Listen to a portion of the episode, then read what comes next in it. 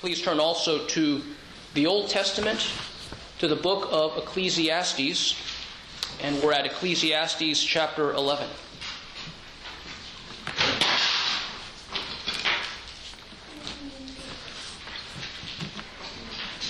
Ecclesiastes chapter 11. This also is the reading of God's Word. Cast your bread upon the waters, for you will find it after many days. Give a portion to seven, or even to eight, for you know not what disaster may happen on earth. If the clouds are full of rain, they empty themselves on the earth.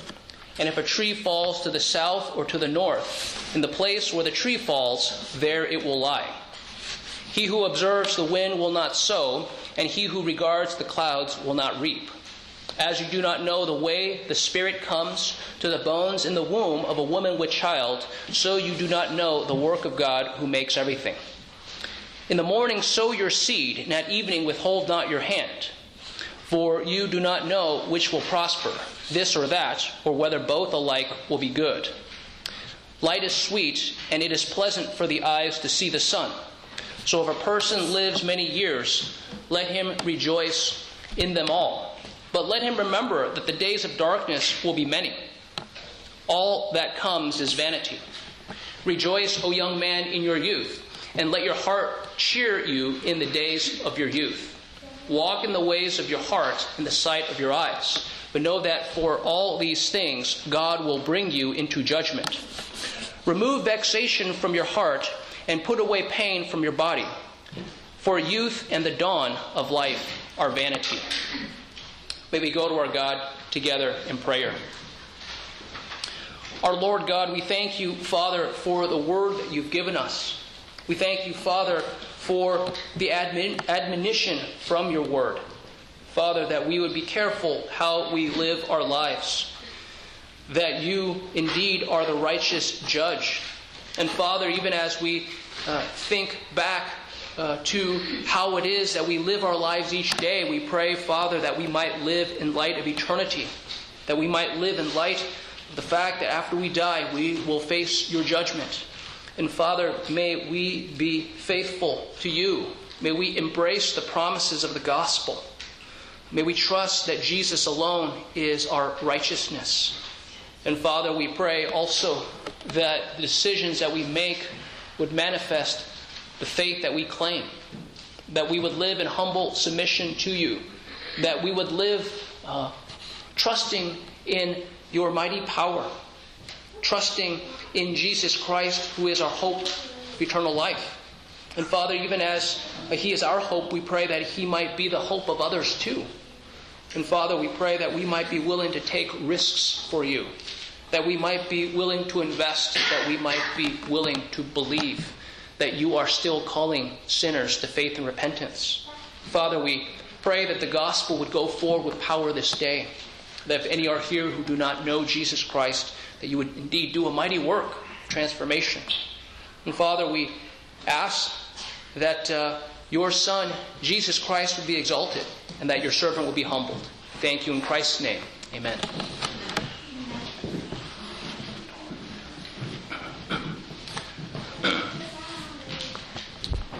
How often do you plan in such a way where you say, this needs to happen at this time? So if we're saying, hey, we, we have to get to church on time, and church starts at 9.30 or if we want to be there early 9.15 that then we have to leave the house at this time. That means uh, we, we have to start getting into the car by this time. And, and then we have to have breakfast by this time which means i need to get up by this time. And so you think about something as simple as planning your day or perhaps it might be uh, getting to work and, and, and getting your, your project done. But as as we think about the Word of God here in verse 9, when he says, But you know that for all these things God will bring you into judgment, is as if we have to say the same thing. Judgment comes. We face God in judgment. And then you have to start looking back. Well, then, wait a minute. What needs to happen before I die? Well, wait a minute. Before I die, then, how should I be living my life? How should the decisions that I make each day, uh, uh, what should those decisions be? And for whom should I be making these decisions? And here the address is uh, not in a matter of may we worship our youthfulness. May we not uh, delight in our youthfulness and when it's gone that we lament but rather that our rejoicing in Jesus Christ would begin even from our youth and it not end as life progresses. The good news of the gospel in God's favor doesn't come to an end when our youth comes to an end. That God is with us from conception even to the grave and He is manifesting His sovereignty, His lordship over our lives every step of the way. And as we look back to our lives, we, we anticipate the judgment to come, and that should affect every decision that we make in our lives. And so we see here that we're getting close to the end of the book of Ecclesiastes. And here, it's as if a father is talking to his son, or a mother talking to her child, and uh, having a disagreement. And the, the conclusions or the, the assumptions of the child uh, are wrong. And it's as if here the author of Ecclesiastes is like that parent saying, okay, let's let's operate, let's function on your assumptions, and let's see where those assumptions take you. So Ecclesiastes, uh, the author of Kohelet, is doing exactly that when he says, well, if you're, you're saying that there is no God and, and that there, there is no truth outside of what we witness, what we see, what we uh, can experience in our own lives, then, then this is what you're left with. And as he's coming to the end, he's trying to draw these conclusions for people.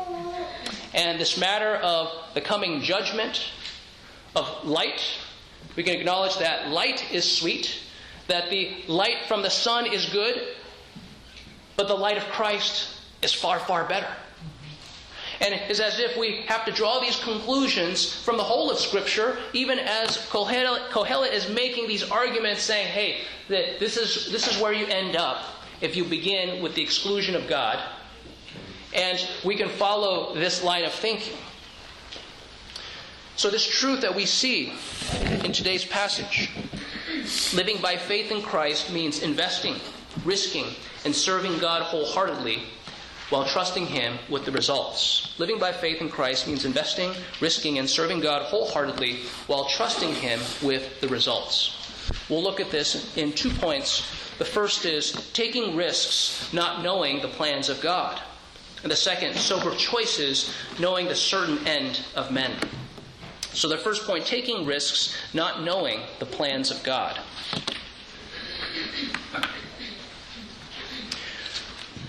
I'll just read from, uh, let me see, from verse 4 through 6.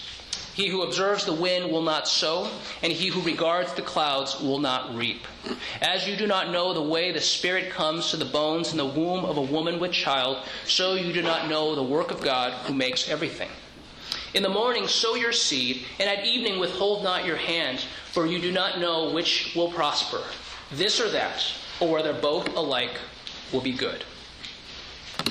Here, it's as if the author is following up on a thought from Ecclesiastes 10, chapter 18, when he says money is the answer for everything. And here, what we notice is that money and the view of money uh, tells us so much about what we hold dear. I recall back when I was in seminary, Melissa worked as a banker, and it seemed like she was able to do so much more ministry. I, I, had so much reading to do. I'm not a fast reader, and I was there stuck at home or in, in seminary studying. And here she was a banker talking with people about loans and investments and all these things. And, and there she was able to get into the very heart, or so to say, the very idols of people. As they talked about considering divorce and, and the, the damaging effects it has on not only your credit, but your wealth. investing in a home and trying to stretch to buy too much. When we talk about money, we talk about the very hearts of men and women. So here, money is the answer to everything, and he's, he's addressing uh, these issues about money and investments. So when he, when he talks about financial decisions, then it addresses decisions in general. It addresses the method or the philosophy of making decisions and how we make decisions. And perhaps that should raise the question for you and for me how do you make kingdom related decisions? Are you attempting to limit the loss and failure?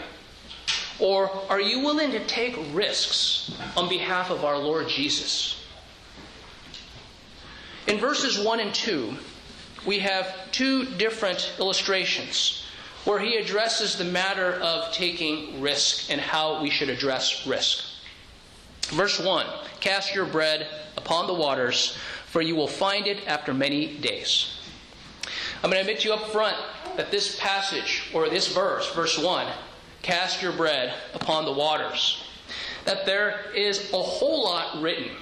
There is a whole lot written throughout the history of the church regarding what this can mean or should mean.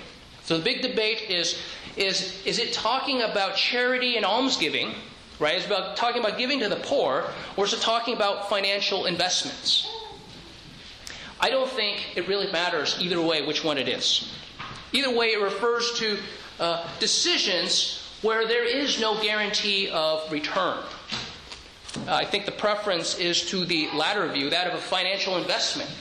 Uh, because here, when you think about bread, the word, the word for bread and the word for food is actually the same. And when we think about food, right, we think about investments, you're trying to think about your food for the future. The same principle we see in Proverbs 30, 31, verse 14 talking about the wife of noble character. She is like merchant ships. She brings her food from afar. So when it says, Cast your bread upon the waters, for you will find it after many days, it's as if the same principle in Proverbs 31 is, is that uh, you're going to send out your investments uh, to, to this, in the sea. So do, doing, doing a trade across the ocean, across the sea. And you will find it after many days. So after many days, this addresses the first rule. The first rule is that patience is needed to await your return on investment.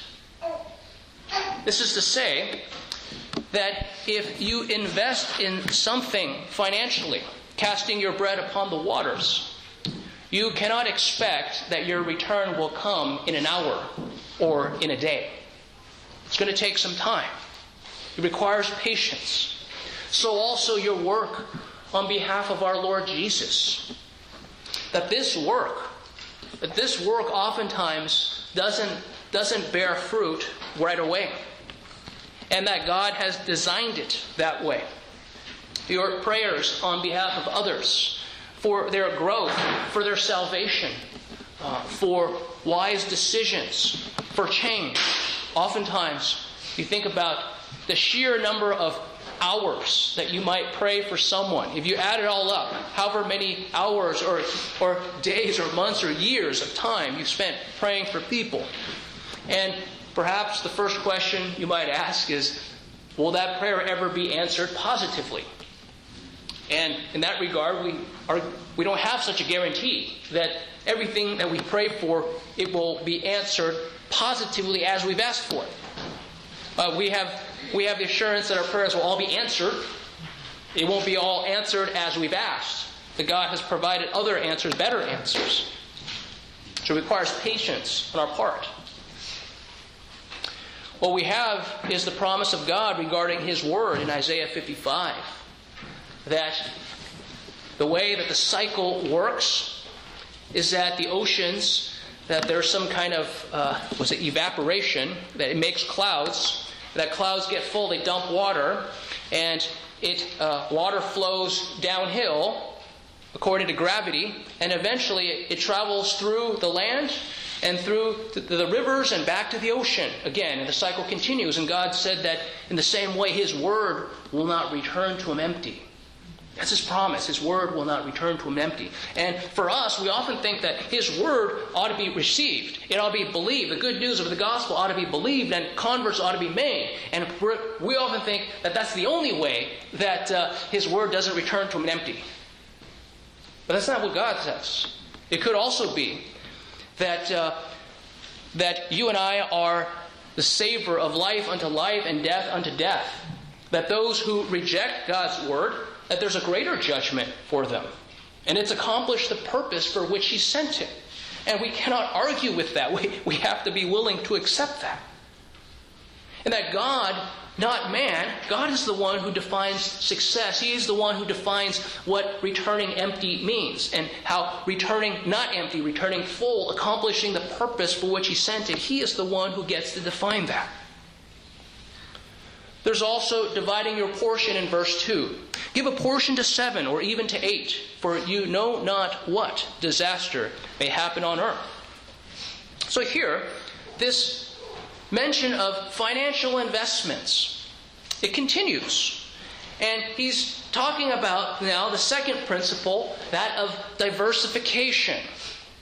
And the simple way we understand it is uh, of the old fashioned saying, don't put all your eggs in one basket.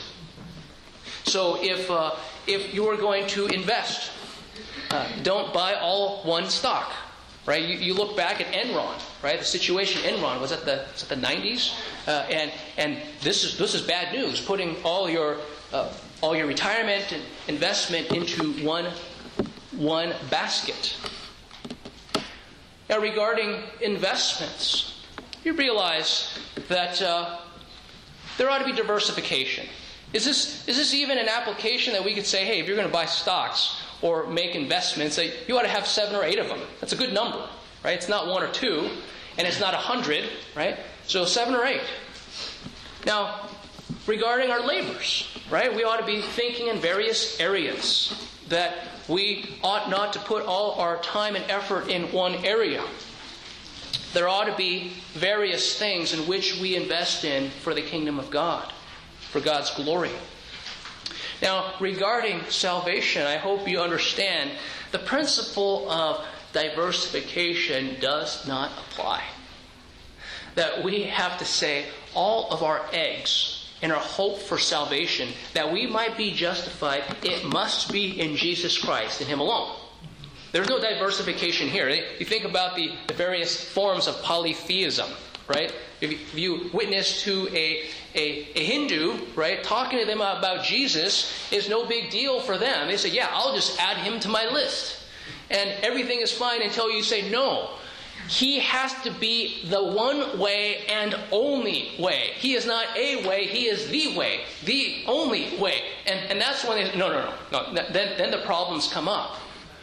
And you realize that investing regarding the way of salvation, Jesus must be that only way.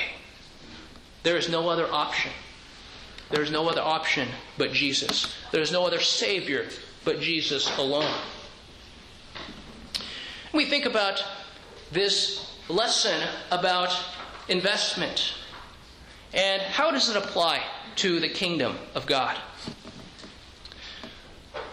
We ought to understand that if you're going to invest financially, there's one principle is you, you kind of need money to make money. If you don't have that, then you need something else like labor, right? So you have labor to make money.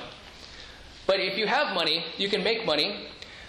But if you have money to invest, there will be a potential for loss or failure. Meaning you invest in certain things and they don't pan out. Just look at the way that the pharmaceuticals work however many chemicals that they call medicine, they have uh, thousands of them, and they do trials, and out of the thousands that they attempt these trials with, you know, out of thousands, only one comes up with an actual drug. There's failure, there's loss. And there will be failure and loss as you pursue gain. As you invest in the kingdom of God, as we define it by our eyes of flesh, that there will be failure. There will be wasted efforts. But none of those efforts really are wasted if you're trusting in Jesus Christ. John 12, 24, Jesus says, Truly, truly, I say to you, unless a grain of wheat falls into the earth and dies, it remains alone. But if it dies, it bears much fruit. Here, Jesus is telling us this very principle is that that seed must die if it's going to bear fruit.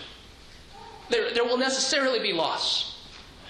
And applying it to the kingdom, you think about the various ways that a steward is different than an owner. That you and I are called to be stewards. We're stewards of the gospel. We're stewards of the gifts that God has given us. That we're stewards and we're not owners. And a steward is called to follow his master's word, he who owns what he has given us. We're called to be faithful with it because it's not our own. It's we're stewards of it. You're stewards of the gifts that God has given you. You're stewards of the resources that God has given you. You are stewards of the children and grandchildren that God has given you because they're not your, they don't, you don't own them. God, God sees them as His children. And we have that parable of the talents that we read earlier in Matthew 25. That there was risk involved that the man with the five talents and the man with the two talents, that there was risk. They gained five more and two more, respectively. There was diligence involved. There had to be research. There had to be uh, time spent. There had to be labor made. And then you had the man with the one talent. Let's just call it the one talent servant. Is that he thought about the grand scheme of things and he said, he's concerned about loss. He's concerned about risk. So he buried his talent in the ground. What he was really missing was a proper view of the master. Think about what he said to the master when the master called him to account. He said, I knew you to be a hard man. You reap where you do not sow. What he was saying was, Master, I did not want to labor and have you profit from me is as if we were saying, we don't want to labor because we know, God, that you expect to receive all the glory. And we ask, what is wrong with that? There is nothing wrong with that. God is the one who uses sinful, imperfect, broken vessels such as us. And that when we labor at all, of course, our Master is the one who would receive all the glory. We think about hindrances to action. In verses 3 through 5, we have uh, hindrances, uh, things that prevent us from taking action. So we have in verse 3 the clouds are full of rain, they empty themselves on the earth. And if a tree falls to the south or to the north, in the place where the tree falls, there it will lie. This is called uh, being paralyzed by the inevitable. Clouds that are full of rain are going to dump. They will dump rain at some point. And when a tree falls, it lands somewhere. And by that, we're, we're thinking, well, wait a minute. If, if the clouds dump rain, and I'm doing my harvest then, the, the wet harvest will be ruined. It's going to grow mold, go stale. And then if a tree falls into my field while I'm harvesting, well, it could crush me while I'm working there. It could, it could ruin the harvest. And all these things are what are called the inevitables, meaning that tree, if it falls, it's going to fall. Whether north or south or any which direction, when the rain clouds are full, they're going to dump. It's called a trying to plan around the inevitable. And what can we do about the inevitable? Well, that's the very definition of the word. It's inevitable. So, generally, nothing. We can't do anything about it. Don't waste time and effort thinking and worrying about it. It's like trying to change the things that you cannot change. Don't do it. Don't worry about it. You think about the, the various things that can come up. Well, is it possible that uh, if you are active in serving the Lord Jesus, that there will be a target on your head by Satan? Oh, you better believe it. That if you're if you're warming the bench, right? Satan's not going to bother you. You're on the bench. You're not scoring points for the basketball team. He's not going to bother you. But if, if you're going to be diligent and and trying to to take uh, and you're trying to attack the, the gates of Hades, right? Then of course he's going to put a target on your head. He's going to try to shoot at you. And you might ask yourself, well, this could lead to problems. This could lead to people hating me. Uh, there might be people protesting outside because, uh, because of what I said or what I did in, in wisdom, in love, right? Speaking the truth in love. You may get canceled. You may get canceled. You could lose your job. You could lose your business. You get fired, right, for sharing the gospel, depending how, how things go. But here, here you understand. We can think about all the what ifs, the inevitables, right? We need to have wisdom, of course, right? Need to do so in love, of course. But you can think about all the what ifs, and that fear just drive you insane. There's also the being paralyzed by speculation in verse 4. He who observes the wind will not sow, and he who regards the clouds will not reap. Paralyzed by speculation. What might happen, what could happen. Watchers of wind will, will, not, will not sow, and watchers of clouds will not reap. You're concerned that the wind will blow your seed away. Well, my, my efficiency rate of seed that actually bears a crop you know, the percentage goes down if there's too strong of a wind. Or if you keep on watching the wind, you're not going to do it. It's just like, uh, you know, trying to try, trying to do exercise in, in, a in a winter day where it's like kind of sort of cold and kind of sort of not. If you're going to go, go. Put on warmer clothes. If not, then uh, stay at home. But if you start watching the weather, it seems like it's never going to be good enough. It's never going to be good enough. There's no perfect conditions for anything. There's no perfect time to bear witness of the gospel. That the gospel is needed all the time. And for some of you, if you are waiting for a commitment, waiting for the proper time to follow Jesus Christ, the only proper time is today. You make that commitment now. That Satan always says tomorrow will be the day, but that tomorrow will never come. Following Christ, committing to the Lord Jesus, today is that day. You think about how this rings true for us in making plans around COVID, right? Well, that's, that's the reality. We can make plans. And I think it's uh, General George Patton. He had this saying A good plan, violently executed now, is better than a perfect plan executed next week.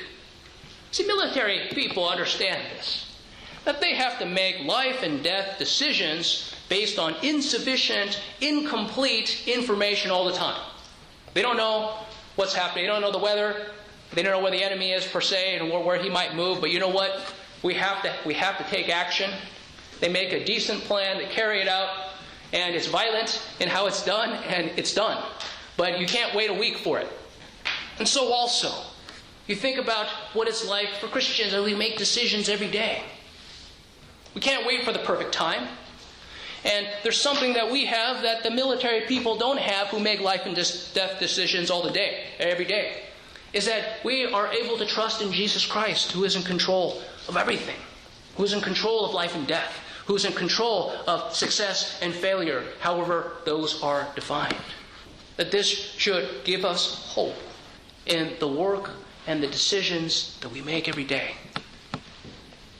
We have also verse 5. As you do not know the way the Spirit comes to the bones in the womb of a woman with child, so you do not know the work of God who makes everything. So what we have here is being paralyzed by ignorance. There's many things that we do not know. We should, we should not, we should not be shameful to admit that. There's so many things we don't know. We don't know about how the bones are formed in the womb, uh, the direction of the wind blowing. We don't know what work God has planned. We're called to invest. We're called to labor. We're called to be diligent. And we're not called to presumption. Right? We're not called to presumption. We're not called to arrogance regarding our plans or to greed. But we are called to faith. We are called to diligence.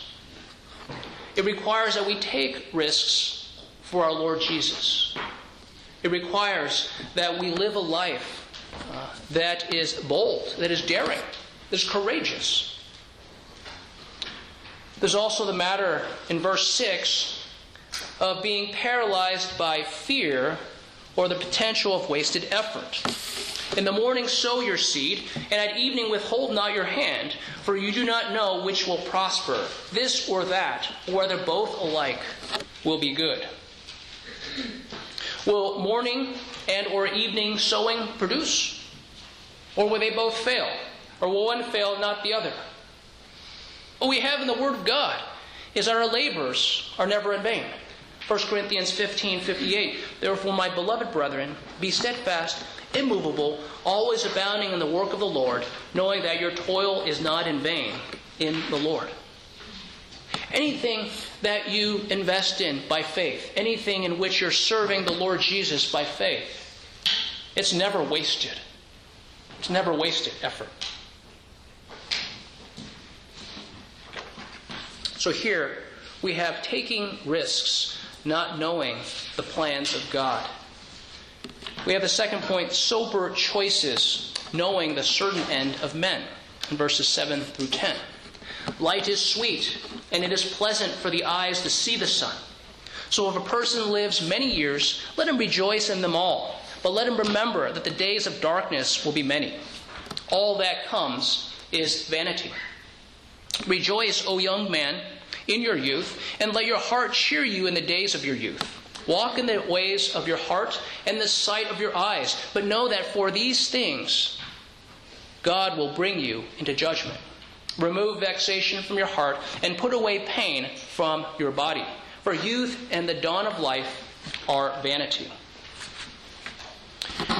Here we have two parallel sections, verses 7 and 8, and then verse 9. They're, they're parallel. You can kind of see where it's talking about youth, it's talking about light, and uh, it's talking about darkness, talking about judgment. So light is sweet, but darkness comes. That uh, youth is good, but God brings judgment. So this light is sweet. It's good for eyes to see the sun. You can kind of think of this in terms of uh, the energy in that you have during the summer versus the winter. Over here, that there's fewer hours of sun, and the sun is, is less strong in, in, uh, in the winter versus the summer. And it's as if when the sun shines in the summer, that light comes into our eyes, and it's good for our bodies to have light in the eyes. That in other countries, like in Scandinavia, various uh, multinational companies understand that they're for their employees that it's good for them during the winter months to travel other places because the rates of, of depression and suicide are high, particularly in the winter in the winter times. And light is sweet then. We can understand that it's, it's better to be uh, in the summer for most people because there's more energy that people have. And if light is sweet, meaning physical light, the photon light, then how much more sweet it is to see the light of the world in Jesus Christ. That light indeed is far, far better. So you look at is it better to be in the physical light under the sun or in darkness? Most people say, well, it's, it's better to be in the light. Light is good. And here we're saying that if you look at spiritually, is it better to be in the light of Jesus Christ? Basking in his light? Or is it better to be living in darkness? We're told in John 3 that evil men hate the light for fear that their sins will be exposed. This is why people don't like to come to Jesus. This is why people don't like to come to church. This is why people don't like uh, Christians in their midst. It's because they are witnesses to the light based on how we live and what we say, who you are. That the light of the gospel is indeed good and is most important because it determines it determines where you will spend your eternity. Think about uh, the life of the youth. So if a, if a person lives many years, let him rejoice in them all. But let him remember that the days of darkness will be many. It's easy for young people to think that youthfulness will never end. To think that we will be forever young. And then you start to see that first gray hair. And you pluck it out. And then you realize that there's too many gray hairs. You should stop plucking them out because you will have no more hair to dye when you choose to dye your hair or, or not. And the bottom line is you realize that, that all these things point to the fact that this life will come to an end. And, and I hope you understand, I'm not, I'm not mocking you. Okay, I, I have my own gray hairs to deal with, right? I, I'm identifying with you here. And if this is true for the present life, that we're not going to be forever young, that we should be thinking about eternity, where you will spend this eternity. Will there be dark days for you? And the answer that we have to come up with is it will be dark days for you if you are outside of Christ. And if you are in Christ, if you're in Christ Jesus, then there will be joy and peace eternally. But you and I need to be thinking about well, what does that mean for us now? What does that mean for us today? Look also at the parallel statement in verse 9. Rejoice, O young man, in your youth, and let your heart cheer you in the days of your youth. Now, I want to make a distinction here. It's not saying rejoice that you are young. No, it's not saying that at all. It's saying rejoice in the Lord while you are young. You see the difference? Because if you're rejoicing in your youth, when your youth goes, then your rejoicing comes to an end. That's not what it's saying. It's saying, rejoice in the Lord while you are young. While you are young, begin rejoicing in the Lord and continue rejoicing even into your old age, into, into your greatness, and where your days come to an end. And this requires that we live differently than the world. 2 Timothy 2:22 Now flee from youthful lusts and pursue righteousness, faith, love and peace with those who call on the Lord from a pure heart. So young people are they're going to do they're going to do what they want to do. And the the word here addresses that. Walk in the ways of your heart and and the sight of your eyes. This is what young people do. I do what my heart's desire and whatever my eyes see, I covet. And is that not a good summary of the carnal life that Jesus warns us against? Coveting what you see and desiring of the heart the worldly things. Instead, even for young people, we're told, or we need to ask this question Is your heart guided and curbed by the Word of God?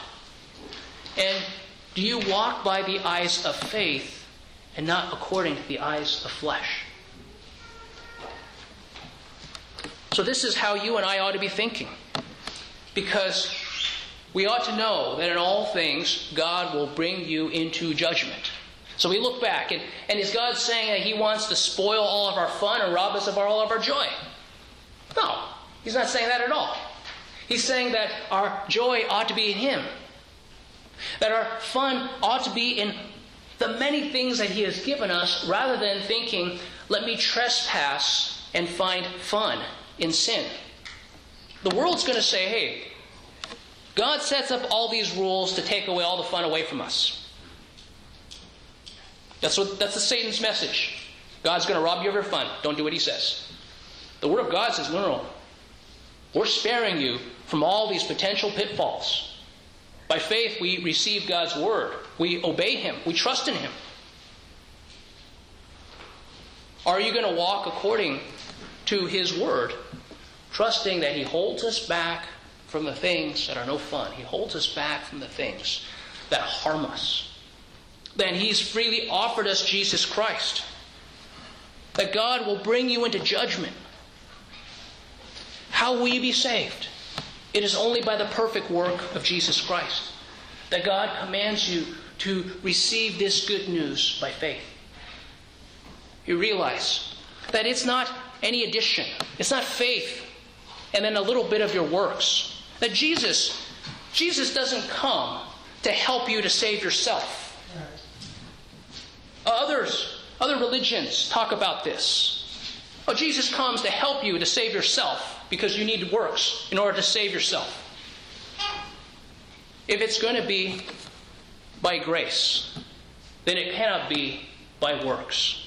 Otherwise, grace is no longer grace. Anytime you add a little bit of works, of your own works, your own effort, your own abilities, you completely remove the saving power of the gospel.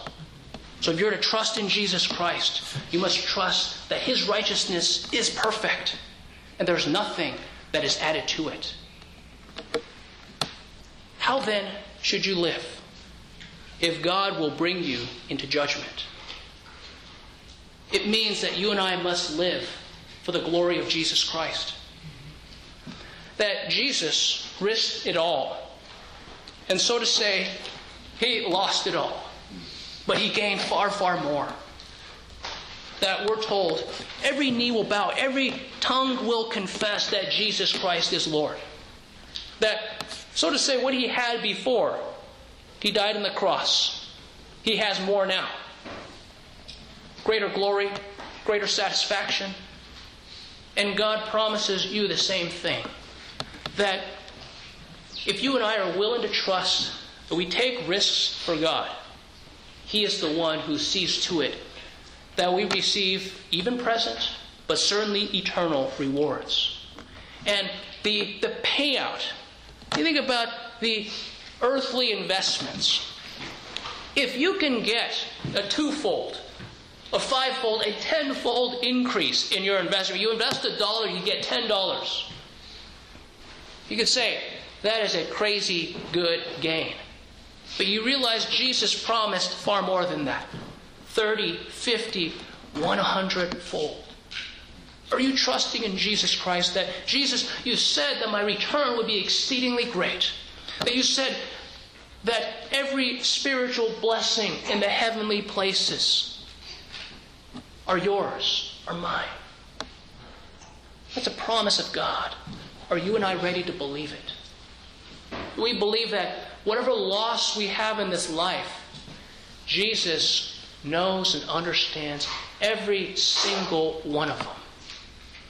That decisions that you make each day, that there, there will be loss, there will be rejection, there will be uh, despising. You realize that for some people, that following Christ means the loss of your family, the loss of your loved ones who, who are going to say, you know what? You choose to follow this path, you are dead to me. You no longer exist. Is that a reality? That is a reality. That your friends would say, you know what? never calling you back again. That's the reality of life. But you have to count the cost. And you and I have to come up with a conclusion that in every one of those circumstances, we have to say, to gain Christ is that much better. And that we might say, we regret none of those losses because the gain that we have is so exceedingly great. Even now, but certainly for an eternity. That you and I might say to trust in Jesus Christ, to commit our lives to Christ, there was no greater decision, no greater satisfaction than that thing. That you can I, you and I can look back and, and you know play the Monday Monday morning quarterback on all the bad decisions we made in our lives, but may we never go back and say, you know what, following Jesus Christ, I'm reconsidering that. No, no, no. That we might say it was worth it. There is no doubt there is no change we can add to that. Jesus indeed is glorious. And he is worthy for us to follow him today and each and every day of our lives. May we go to our God together in prayer.